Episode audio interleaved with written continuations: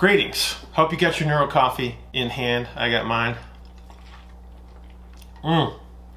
And that is perfect, as usual. All right, I got a Q&A question that I was pretty excited about because it's referencing the terminology that we use to describe a lot of the things on my videos. And so I think there's a little bit of confusion in, in regard to those terms that we used to describe position and strategy and such. Uh, because many of them are synonymous, but it, it requires a little bit of perspective to understand them. So we're going to try to clarify that in this video. And the question comes from Andrew. And Andrew says, one thing that would help me better understand and apply some of the concepts you reference in your videos is aligning more precisely on terminology. Specifically, some of the terms and concepts you frequently use feel synonymous, even though they're not. So what Andrew's talking about are things like an exhalation strategy, compression strategy, and concentric orientation. They're all related and they can be superimposed and therefore they can all occur at the same time under certain circumstances. But in certain contexts, maybe one is more influential or, or we're, we're speaking specifically more about one aspect of it. And so that element stands out a little bit more. And so that's why we need to use a specific terminology. But let's go through these and clarify. So he's got a list of terms that that he just asked me to clarify, and so let's knock them out one at a time. So his first one is flexion extension. Um, I tend to not use flexion extension all that much other than to describe the traditional planar movements so we can have a conversation because flexion extension really doesn't exist in in our our movement capabilities that it, it, was a planar movement to describe an observable movement but because we only have one plane in which we move which would be transverse plane basically and I even, I even question whether that one exists um, when we talk about space and such but but um, those are just traditional movements. Um, flexion obviously is an external rotation movement. Extension is obviously an internal rotation movement. So please keep that in mind as we go through those types of discussions. That's just so we can communicate. Um, it's just like talking in 3D when the re- the real world is in 4D. But again, that's another discussion. We'll we'll just set that one aside. Um, now we want to start looking at more of the the the broad scope or, or global strategies and so when we talk about movement, there's only two strategies available to us, and that would be to expand or to compress. The easiest way to look at this is to look at a worm and how they move through space. So, so a worm is this this essentially a, just a, a tube full of fluid and the worm shifts the fluid. It expands on one side, compresses on the other, and it slowly works its way um, through space however it wants to move. And uh, not to be insulting, but you're basically a worm. And so we would move through space in the same way. So, from a global perspective, we create expansion or compression that allows us to change our shape and allows us to move through space. So, from a broad scope, we either have an expansion strategy or a compressive strategy.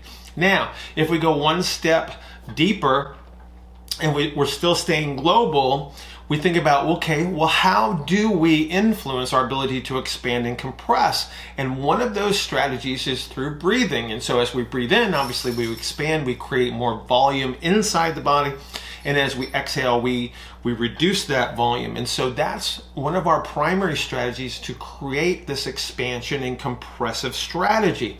And so we can also say that, well, if we're using inhalation to influence our expansion, then we can we can discuss that element of the strategy. If we're talking about exhalation and compression, then we can talk about that aspect of the strategy. Now, obviously, we don't have to move air to create compression and expansion strategies.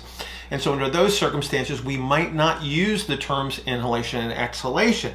But if breathing is one of the primary drivers, then we want to include that in the description. So, we have expansion and compression, we have inhalation and exhalation, and those are synonymous. And so, again, those are the broad scope global strategies. Now, if we think about how breathing influences the position of the entire body. So as I breathe in, it tends to be an external rotation based overall uh, strategy of, of the, the human. As I exhale, it tends to be an internal rotation bias strategy. And so what this does is it changes the, the position and the direction of many of our joints towards internal or external rotation.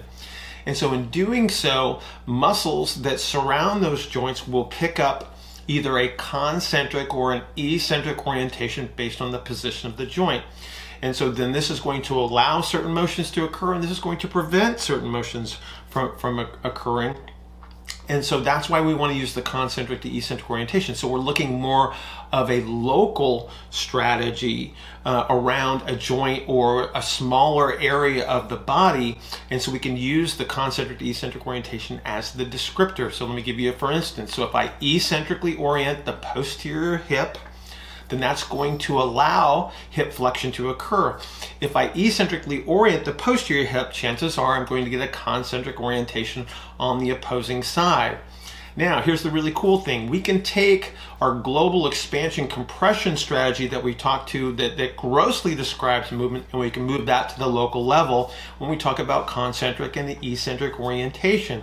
So let's use the hip example again. So if I expand the posterior hip, that's eccentric orientation.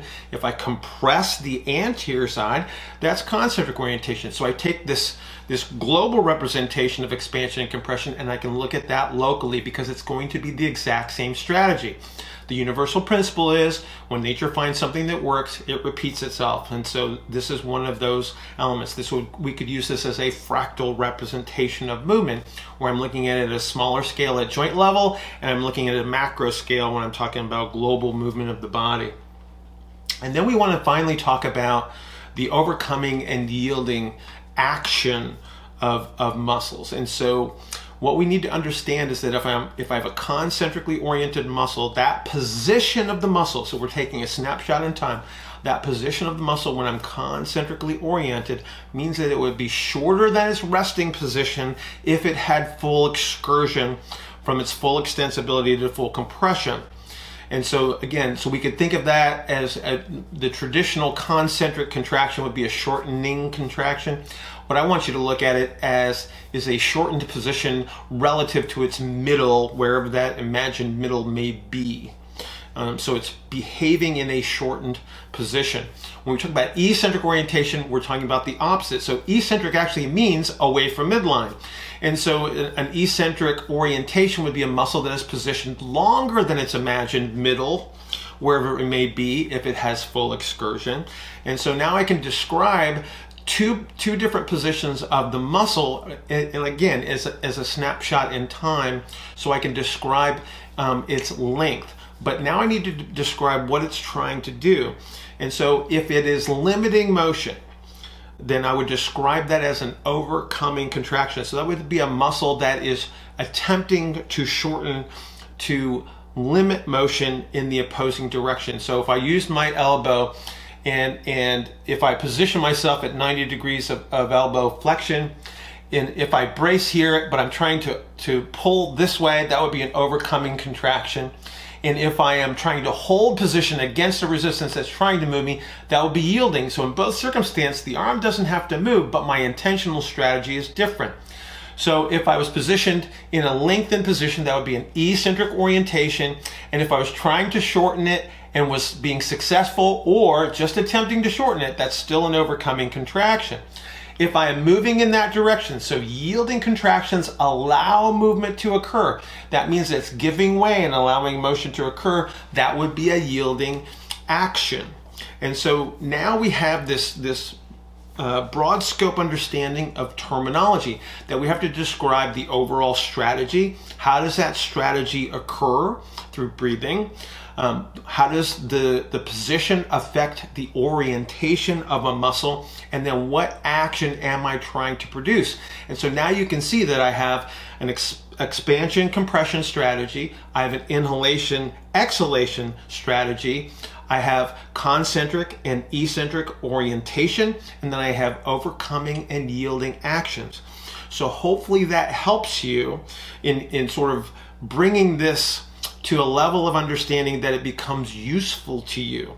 Um, if you have any questions specifically about any of these terms, please throw them out there. We're going to use these in context um, in as we progress through videos. And obviously, if you look back through some of the older videos, you're going to see these terms used. So now maybe those are a little bit more meaningful to you. But uh, hopefully that's helpful. And then um, we will keep up with the Q and A's, and I'll see you later.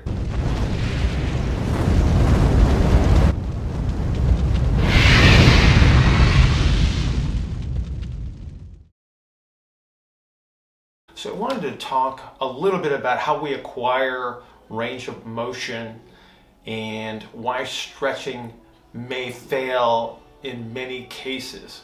It doesn't mean that stretching is useless. It doesn't mean that there's never a time and a place for it. It just means that the way it's applied may actually influence whether you have a favorable outcome or not. So we're going to use a simple representation of a synovial joint. So this could be any synovial joint that we're talking about um, that has muscles on either side. We're also going to use a, a pretty simplified model that doesn't really exist and so we're going to fall back on the old school antagonist agonist relationship around a joint because it is a simple representation, even though it probably doesn't really exist. But it, it, again, it'll give us a, a clear enough picture that we can create some understanding. So I drew some joints up here on the board. And, and, so this first one is going to be our simple representation of a synovial joint at rest. And so I have musculature on the outside in red, I have synovium in purple, and then I've got, I've got the synovial fluid inside the joint in blue.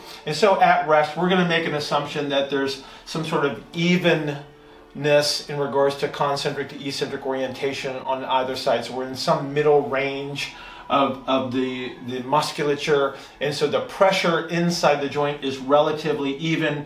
And so we have this, this resting position of the joint if I was to increase the concentric orientation on both sides. So I take an agonist and an antagonist, and I increase concentric orientation of both of those, those muscles. What I get is a compressive strategy. So I'm pulling the two bones together, the synovial fluid. The synovial fluid gets pushed out of the joint equally in both directions. And so what I have is, is concentric on concentric. This actually creates a very stable position of a joint, but it doesn't allow motion to occur.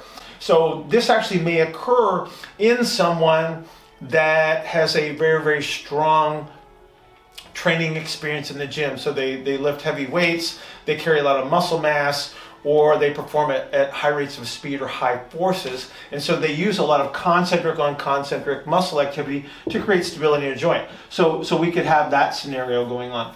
Under normal circumstances, for normal movement, what we actually have to do is create a gradient across the joint. So we'll have one side of the joint that has a, a high pressure strategy, which would be concentric, and then the other side we have a, a, lower pressure strategy, which would be eccentric. And this is what allow, mo- allows movement to occur under most situations. And so, as long as we can create this scenario, this is what allows us to recapture range of motion because the people that come in with restrictions tend to have some sort of concentric bias or a compressive strategy or an exhalation strategy that actually prevents motion from occurring. And so I could have the same thing here where on one side of the joint I, I would be biased towards concentric orientation um, and then on the other side I would be biased towards eccentric orientation. And what that may allow is a lot of motion in one direction, but not a lot of motion in the other direction. So, for instance, if I am biased towards an inhalation strategy, I may show a lot of external rotation in my joints and not very much internal rotation, or vice versa if I am in an exhaled strategy. So, again, this can represent um, my ability to move through space under normal circumstances if I can create concentric here, eccentric here, or it may represent a strategy that limits my motion in one direction. Now, if we were to apply a stretch that fails, so viscoelastic properties of tissues aside. So we have viscoelastic tissues that may show a temporary change in the ability to acquire range of motion just because of the property of the tissues. But what we're talking about here is the, the contractile element in regard to the, to the muscles if I take a concentric on concentric situation and I pull on one side, I may actually create a small enough gradient to acquire temporary small changes in range of motion. But ultimately, what I'm going to do is I'm going to create a strain on one side of the joint as I try to acquire an eccentric orientation where I have a muscle that is trying to stay concentrically oriented. And so under these situations, this is where stretching is going to fail. So maybe you get an increase in stretch tolerance, maybe you get a temporary change in viscoelastic properties of tissues, but ultimately this is why stretching is going to fail. So what happens when stretching does work? So say for instance, say I'm doing a long seated toe touch and I do it over time, and eventually I find that my flexibility improves where I can actually take my forehead to my knees and I say, wow, my hamstrings really increased in their length. That's not really happening. What you're actually doing is you're actually creating this scenario in a favorable way, where you're actually able to capture a gradient that allows greater motion to occur at the hip joint, which might allow you to bend forward more, or you're allowing the posterior aspect of the thorax and pelvis to expand to capture its inhalation capabilities and then I again capture a gradient that allows me to move better. So the bottom line of this entire situation is for normal movement to occur or for your ability to recapture ranges of motion, you have to be able to create a gradient inside the joint or inside the space. So inside the space would be inside the thorax, inside the joint would be inside any synovial joint. If I cannot move the fluid from side to side across the joint, I cannot recapture range of motion. That's why using breathing and position and trying to uh, acquire concentric orientation of eccentric musculature and in trying to uh, capture eccentric orientation of concentric musculature is so so important in reacquiring range of motion because I have to have this scenario. I have to have a gradient that exists to allow movement to occur.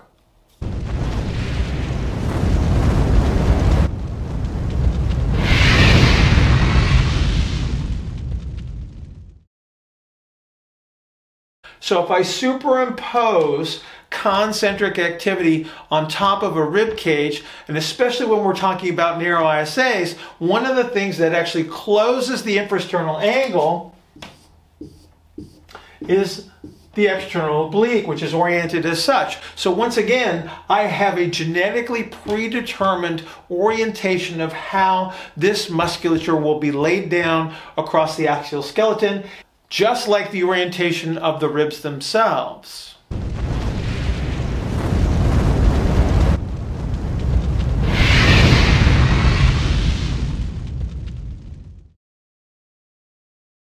Well, when did you start and why did you start?